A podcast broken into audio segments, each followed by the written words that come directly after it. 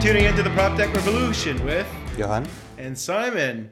Through this podcast series, we will seek to better inform our listeners about the latest and greatest as it relates to IoT in the built environment. If there's a subject you would appreciate us touching upon, please don't hesitate to reach out and we will do our very best to give you our two cents. On today's episode, we will dis- be discussing how IoT is disrupting stagnant industries such as the prop tech industry. The prop tech industry is full of legacy systems managed by large conglomerates, primarily based with old technologies that have seen very little change in innovation over the last 20 years. Johann, maybe you can share with us some nuts and bolts of the old systems, and then we can di- differentiate that from the new technologies that IoT is bringing to the market. Sure, Simon. Thank you. So, when we talk about the prop tech industry with regards to the old technology, we mean the sensing systems used to detect water leaks and energy management and all of these types of um, legacy systems. Now, if you think back, where all of the stuff comes from is is primarily uh, wired sensors that's installed in in buildings, or uh, a bit more advanced systems is the wireless systems based on the ISM band or scientific and medical license band, so 433 megahertz or 915 megahertz point to point communication. But it was very limited and extremely power hungry, making the applications practically unfeasible. Right. So that's what we're talking about. Yeah. Okay. And so um, when you look at, at those old systems, the, the legacy uh, stuff, and, and you compare that to, you know, what, what we're bringing to market today and, and what, you know, we seem to see that is, is disrupting the, uh, the evolution of, of the property management, property technology, uh, basically the prop tech uh, industry. Um, maybe you can share with us how IoT and, and uh, wireless sensing devices and LP WANs are are being designed, built, and and how that's going to be different from from the legacy uh, systems that, that you've just referred to. Sure. So, I mean, you mentioned one of the keywords there, and that's LPWAN, um, which is the key differentiator in the new industry with regards to IoT. Now, for those that don't know, IoT stands for the Internet of Things, and it's effectively the, the science, or I'd like to call it the art, of connecting inanimate objects to the Internet. Um, and it it really comes down to the fact that in in modern times it's extremely easy with a battery powered device to almost monitor or almost sense anything. Where with previous legacy systems the same concept applied. You had a sensor you had a power source and you had some sort of way of communicating. But with the newer technologies like LPWAN, um, Sigfox, LoRa, NB-IoT, and sometimes even satellite, doing so in a in a practical way with battery lives of five to ten to fifteen years is all of a sudden achievable at a, a sustainable rate. So, if you think about it, a legacy um, system for, for leak detection, for instance, in the building where it was a completely wired system, you had the labor component, you had the the headache of installation of regards to not only is it done right, but is it done neatly? Is it an eyesore? Is it um, time intensive?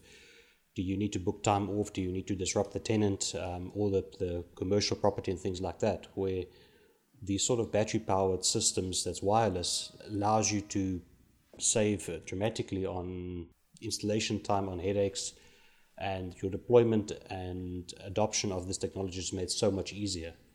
So yeah, it's definitely a game changer. Agreed. Yeah, for sure. So, um, I mean, on that note, uh, you know, we've seen, and the market continues to see quite a bit of, of energy being deployed towards different solutions that are, are only taking traction in, in the prop tech industry. I mean, from your perspective, you know, we, we've seen HVAC, electrical, water, uh, and even uh, health and safety, presence detection. What what do you think the first uh, major initiatives will be as it relates to to the prop tech industry and IoT? And what have you seen so far? I mean, there's it's been around for for, for some time now. IoT's been around for some time, and, and LP WANs such as LoRa and, and you know NB-IoT and others have been around for some time. So what, what do you, what have you seen get implemented in in the uh, in buildings, and what do you see uh, as the up upcoming technologies that are going to be implemented in buildings? Sure. So I mean, we we briefly touched on the fact that that some of the sensors in legacy systems made for water. And from a Quarry point of view, over the last three or four years, that's definitely been the highlight as a complete water management system, not only from a, a water saving point of view, but from a damage mitigation point of view, because it's nice for, for as a green initiative to say we're going to save so much water. But the reality is for landlords and for property owners, they worried about water loss, but they're far more worried about the damage that water leaks and, and pipe bursts and things could, could cost. So the adoption of this type of technology to help them um, detect leaks sooner um, is invaluable with regards to saving them in the long run with regards to insurance and claims and disruption.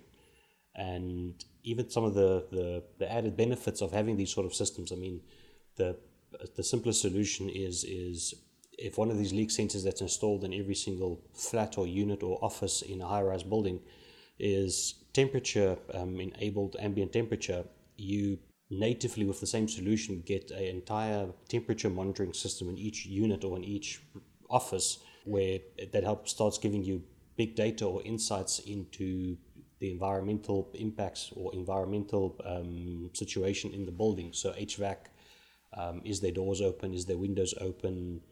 and you can start drawing efficiency graphs and, and curves out of your HVAC is on for so long, and it took X amount of time before you start seeing the change in the, the furthest unit away from the from the HVAC system, just as a as a argument's sake, or as an example. So there is definitely other advantages to rolling out this type of technology, and some of it is is unknown to us. I mean, some of the, the, the finer details of a viewing a building as a holistic digital twin effectively is that you get insights uh, holistically that you otherwise wouldn't have gained by just looking at specific verticals for for that purpose alone. Right, right. That's I agree with you. I mean the the uh, aggregates uh, are often uh, missed or forgotten about, such as you know temperature sensing, in in the same solution that you're getting leak detection and uh, you know the information and what you can do with that information that comes out of these devices can be very valuable to, to future future proofing buildings you know for example uh, most multi residential properties don't have temperature ambient temperature sensing uh, capabilities in the units and so it's a great great add-on you know at no extra cost to to provide that, that kind of insight to the maintenance team, to the property management team, to, to whomever, uh, and even eventually connect to the you know HVAC system. So, um, I mean, one thing that, that I think we will we would both agree on is that LP WANs have really made IoT what it is today. And so maybe you can touch upon how does how does LP WAN work in, in a building and uh, what you need to know about LP WANs and uh, yeah, just give us some, some insight around around that because that's really the backbone of, of any sensing capability that we'll see we'll see in the buildings as it relates to, to the prop tech industry. Definitely. So I think we first need to just uh, briefly cover where where the technology comes from and why it's different to, to legacy systems. Now, these days when, when you hear IoT and 5G, you immediately think smart devices like the Nest thermostats and things like that. Now, although the Nest is a smart device and it technically or complies to the definition of IoT, those devices run on legacy systems like Wi-Fi or, or Bluetooth or even GSM or LTE. And that is not the core enabling technology of what we discussed here with regards to LPWAN. LPWAN is, I always like to joke, is the opposite of 5G, where 5G is high throughput, low latency um, speed. LPWAN is effectively 0G. It's high latency, ultra long range, slow communication. And it's it has its place in the market, clearly defined, and that's why we're seeing the uptake of LPWAN technology because going very slow, very long range type, very small amounts of data actually allows you to work on battery for much longer periods of time, which makes the entire system more practical. If you talk about the technology itself, there is, we can talk about this for a very long time, but effectively, the, the modulation used for different LPWAN technologies, whether it's Sigfox, um, LoRa, Beartech, there's a whole, I can count hundreds of these te- competing technologies, but they all basically comply to the same principle, and that is that it's an extremely narrow band technology that has good penetration due to the frequency selected in the 915 or in the 433 um, or in the 868 megahertz bands around the world. So you get good reliability through these networks, and then there is certain nuances and advantages to picking one network over the other. And there's no best network. Every single one of them has got their own unique use case, which they purposely made for and should be used for. So we like to joke that we're not fanboys of anything specifically, although we like um, certain aspects of certain systems and things like that. But you have to appreciate and respect that each one of these technologies is best suited for a specific use case. Agreed. Agreed. That's um, that's a very good point. I, I agree that uh, you know they, they all have their unique abilities, and it's important to highlight them as it relates to to the, proper use case and and what you're you're trying to deploy or what you're trying to do um, as part of your IoT initiative, uh, whether that's an endpoint solution or that's an entire property deployment or or portfolio deployment for that matter. Well, I mean, uh, you have a very good point there, and and I think that is that is the, the classic trap that a lot of these companies fell short on when it came to technology integrations. Because if if you dealt with somebody that that's um, wasn't agnostic in terms of what technology they could use, for the different applications, you would you would sort of be stuck with a company trying to force whatever they had available into the application. In other words, trying to fit a square peg into a round hole. Um, right. So having that ability and having the, the transparency to know that the supplier or the vendor that you're using has the capability of selecting whatever best frequency and best technology for your application is is worth quite a lot. Agreed. Yeah, I totally agree with you.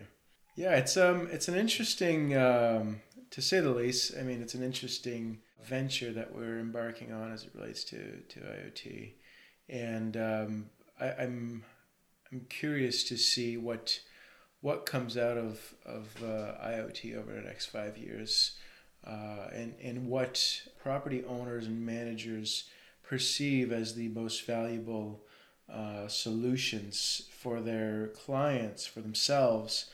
I mean, one that, that seems to be top uh, top of mind right now, and that we've seen some some decent decent surveys on is is condo owners in uh, in the multi-res space liking the concept of having smart locks, which again will be based on on um, you know on the same kind of LP WAN technologies and so uh, I think there's a lot of a lot of market opportunities that are going to flourish from this this prop tech business, and and and quite a quite a few players too. There's there's you know when you look at the the the roadmap and and uh, how all these different vendors came about and and where they are in the market and how this is growing, you can clearly see that there's there's a uh, it's a very fragmented market. A lot of different companies and individuals are trying to build their own proprietary systems. And, and it's very hard to define what is what is quality versus uh, what is not quality. What is going to take off what is not going to take off. Which vendor to back and which not to back. And i mean i think that um, those are all topics that we can uh, continue to explore over over this uh, this podcast as we, we continue to di- deep dive into into the prop tech industry I mean, the the the only other thing that I, I was I was thinking could be a, value to our listeners today is maybe you can share uh, a bit about how batteries have also came a long way and, and has, has made this a successful IoT product, as you mentioned earlier, that can last 5, 10, 15 years.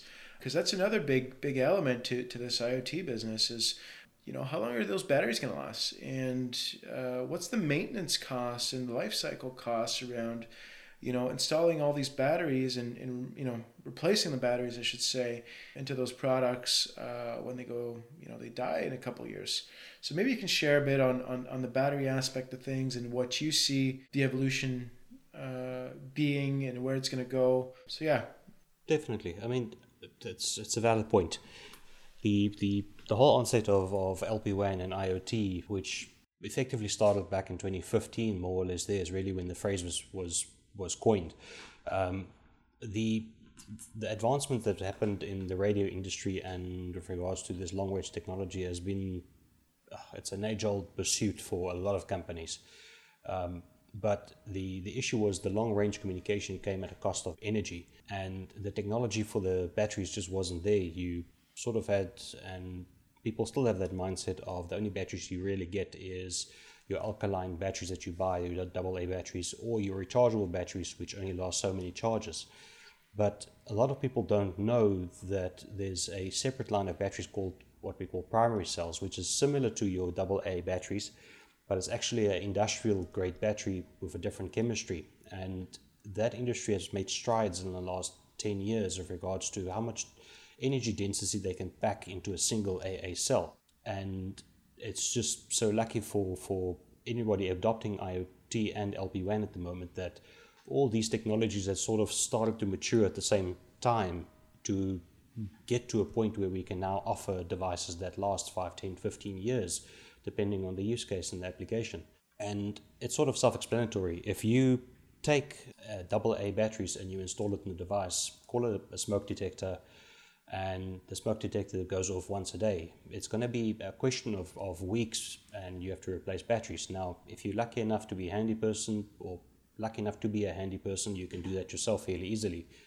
But when you start looking at commercial rollouts like a multi-res company for uh, or building where the landlord is, is responsible for this, it's impractical to try and put a schedule in place where they have to enter the building once a year, um, disturb all the tenants to replace batteries in three or four devices installed in each unit, mm-hmm. where you run, let's say, at five year intervals, it becomes just a much more feasible because all of a sudden, if you look at the average rate of a tenant in a unit, you can start scheduling battery changes with a tenant change instead of disrupting the tenant. So nobody is the wiser as to when the batteries actually get changed. And more so to the point you you can do a bit of planned maintenance. I mean, all of these devices are smart enough to tell you when their batteries are starting to go low and, and when they're going to die. And you know from that point forward that you still have like six or seven months left when you got that warning. So you can be proactive and plan um, for the next battery change. So there's a lot of advantages that's been gained by the battery um, technology increases in the last few years, and that has a direct impact on the operating cost of these systems from a practical and from a business point of view.